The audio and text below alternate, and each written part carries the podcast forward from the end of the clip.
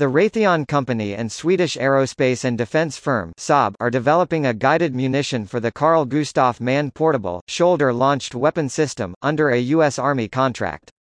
This new munition answers a U.S. Special Operations Command requirement to increase the capability of the multi-role Carl Gustaf weapon system built by Saab. Under the contract, the team will provide all-up rounds for three test firings against threat representative targets. In 2017, Raytheon announced its partnership with Saab to develop new weapons for infantry forces. The Carl Gustaf system paired with this new guided munition gives U.S. and coalition dismounted forces a tremendous advantage on the battlefield, said Kim Ernzen, Raytheon the Land Warfare Systems Vice President. The munition is intended to enable ground troops to engage multiple targets precisely at distances up to 2,000 meters, including moving targets. Test firing of the guided Carl Gustaf munition is planned for 2020 in Sweden.